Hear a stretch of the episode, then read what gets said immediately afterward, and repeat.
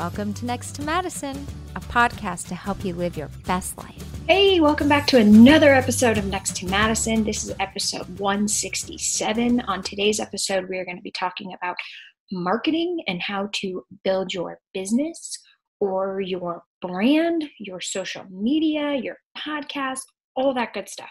Marketing is so essential to creating the type of wealth that uh, we want and the business that we want and the success.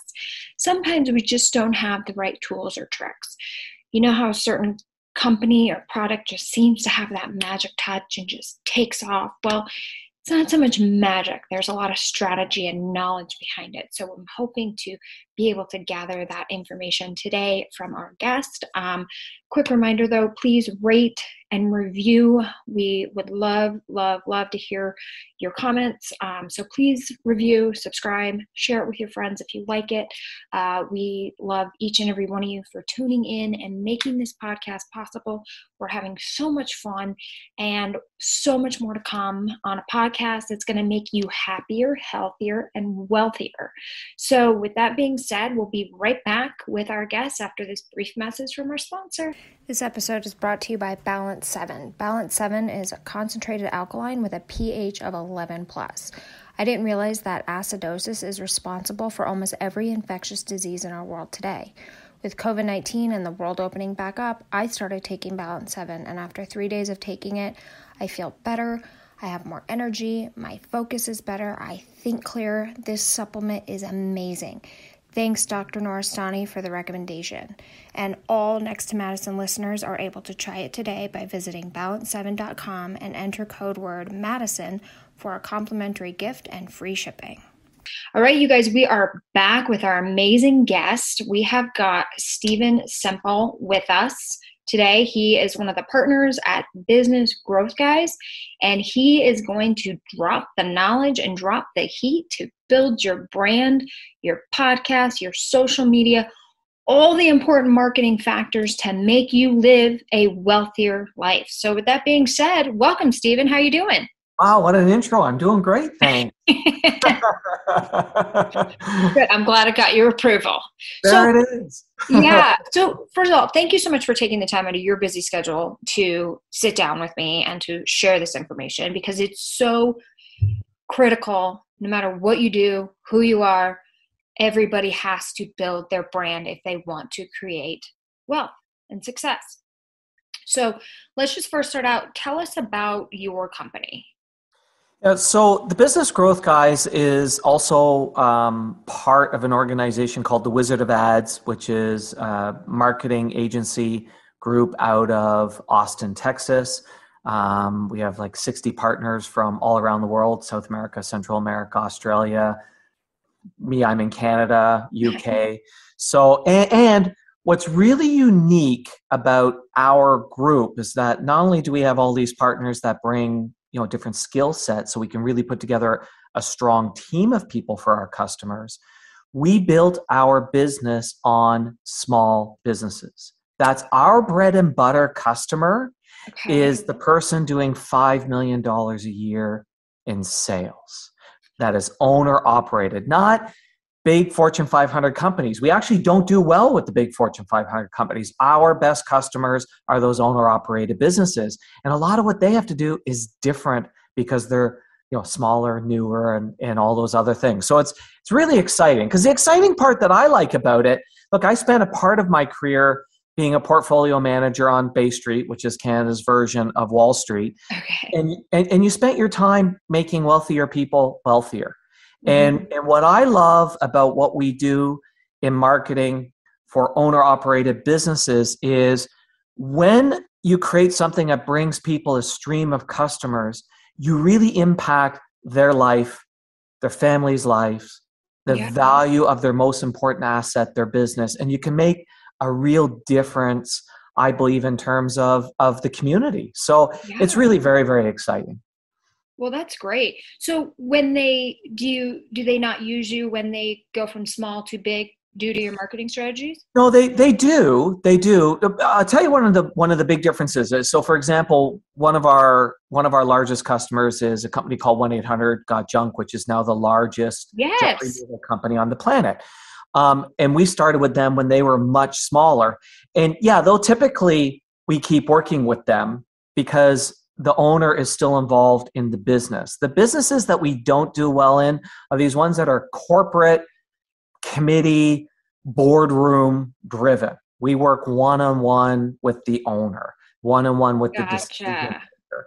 And so if that person's still in place, yeah, we we tend to do continue to do very well with that with that business. But we started with them when they were a lot smaller. Because I, yeah, and they're everywhere. I think everybody who's not living under a rock knows who they are. You see their trucks driving around. I think they were, weren't they on Shark Tank too? Uh, I don't, you know, I can't say for sure, but I don't think they were ever on on Shark Tank. Um, certainly not in the time that we've worked with them have they been so yeah i mean it's such a it's such a great business thing because everybody no matter what you try to especially now given the economy not buy things you don't need but what you feel you need at one point you don't need anymore at another point. So you're always going to have junk. So it's just a brilliant brilliant business model. So what were some of the strategies that you did with them? Because you guys really blew them into the next stratosphere. Yeah so and this is one of the things that we have to look at with with any small business. And and, and if you take a look at whether it's 1-800 got junk or any company that is large today if you go back to their early days mm-hmm. they inevitably did something that was different they did something often that um, the industry would look at as being crazy or, or you can't do and it would be the thing that made all the made all the difference in the world. In fact, I do um I do a podcast as well. Nice. Uh, What's it called? So so people know. Yeah, the Empire Builders podcast. If you're looking for it, find the sandcastles. And and in that podcast, every week we look at a business. So, for example, Heinz Ketchup, which is one that's coming out shortly. Mm-hmm. Um, and we go back to when they were small, when they started, like when Henry Heinz got out of debtor prison, he was in debtor prison for a while.